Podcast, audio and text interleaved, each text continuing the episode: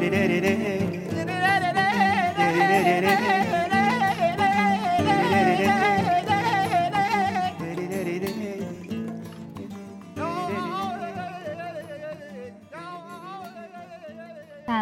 چطورین؟ چه خبر؟ میکروفونش کدوم بر؟ میگیم که داشته باشیم قسمت دوم لیلی و مجنون، یعنی آغاز داستان. گوینده داستان چنین گفت آن لحظه که در این سخن سفت، که از ملک عرب بزرگواری بوده است به خوب تردیاری، بر آمریان کفایت او را مأمور ترین ولایت او را. مأمور یعنی آباد، میگه که یکی از آمریان بود که خیلی با کفایت بود و آبادترین ولایت هم مال اون بود. داره در مورد پدر مجنون صحبت میکنه. می بود خلیفه وار مشهور و از بیخلفی چو شمع بینور. میگه که به عنوان یک خلیفه مشهور بود، اما چون فرزندی نداشت مثل یک شمع بینور بود. محتاج تر از صدف به فرزند، چون خوشه به دانه آرزومند. می کرد بدین طمع کرم ها، می داد به سائلان درم ها. بدری به 1000 بدره می جست، می کاشت سمن ولی نمی رست. میگه به خاطر اینکه خدا بهش یه بچه بده هر کاری می کرد، هی به فقیرها کمک می داد، هی کیسه های زر بذل و بخشش می کرد، اما فایده ای نداشت. هرچند طلبی اگر نباشد، از مصلحتی به در نباشد. هر نیک و بدی که در شمار است، چون در نگری صلاح کار است. بس یافته کان بساز بینی، نایافته به چو باز بینی.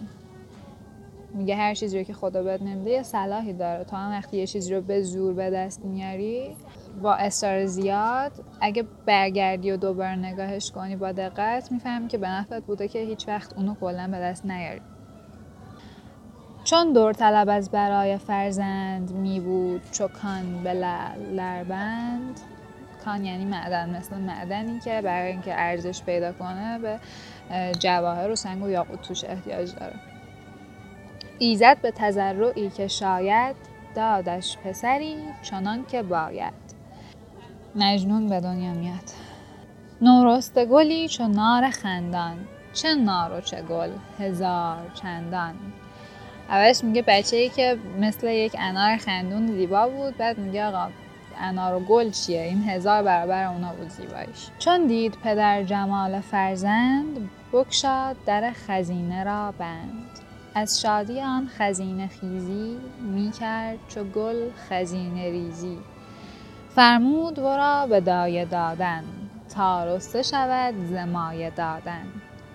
هر شیر که در لبش سرشتند، حرفی ز وفا بر او نوشتند. هر مایه که از غذاش دادند، دل دوستی در او نهادند. از مه چو 2 هفته بود رفته، شد ماه 2 هفته بر 2 هفته.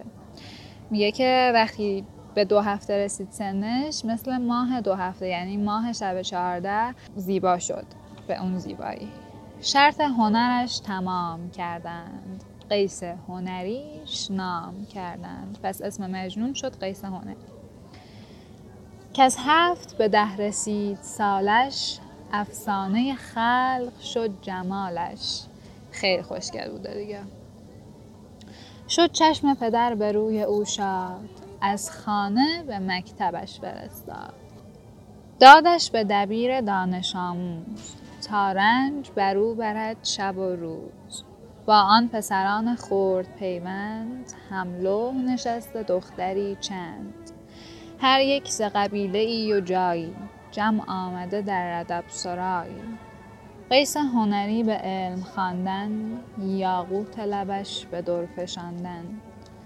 بود از صدف دگر قبیله، ناسفته دریش هم طویله. آراسته لعبتی چو ماهی، چون سرو سهی نظارگاهی.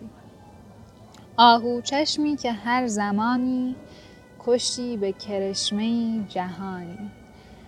خب داره در مورد لیلی حرف میزنه و زیبایی بی اندازش که با یک کرشمه جهانی رو به کشتن میداده.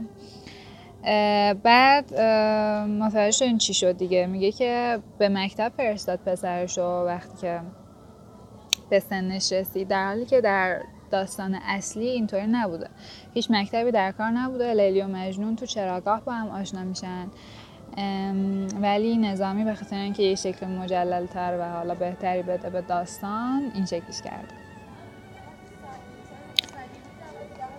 خب داشت از زیبایی‌های لیلی میگفت.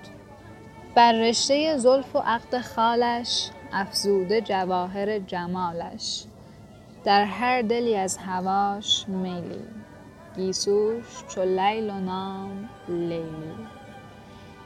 از دلداری که قیس دیدش، دل لادو به مهر دل خریدش.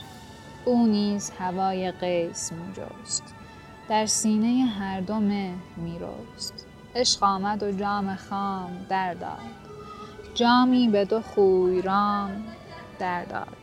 این بیتش خیلی قشنگه. مسی به نخست باده سخت است، افتادن نافتاده سخت است.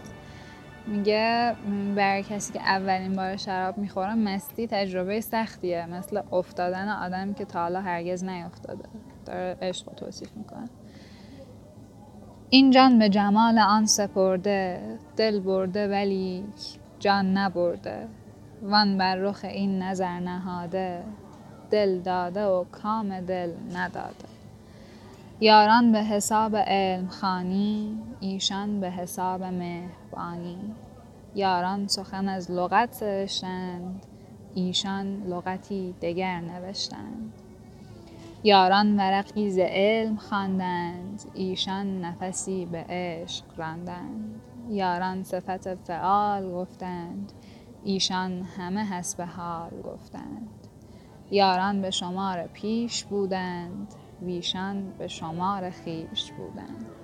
یه دیگه میگه سرکلات اصلا حواسشون به درس و مشق نبود، همش فکر عشق عاشقی بودن و حواسشون به هم میگه بود. اون قسمت هم شد باشم، من تصمیم نمیگیرم برای اینکه قسمت رو کجا تمام بشن، اصلا خودش اپیزودیه کاملا. مثلا من تا اینجا براتون خوندم، از اینجا میشه قسمت بعدیش که اسمش هم عاشق شدن لیلی و مجنون به یکدیگر، که هفته بعد براتون میخونمش. مرسی، خداحافظ.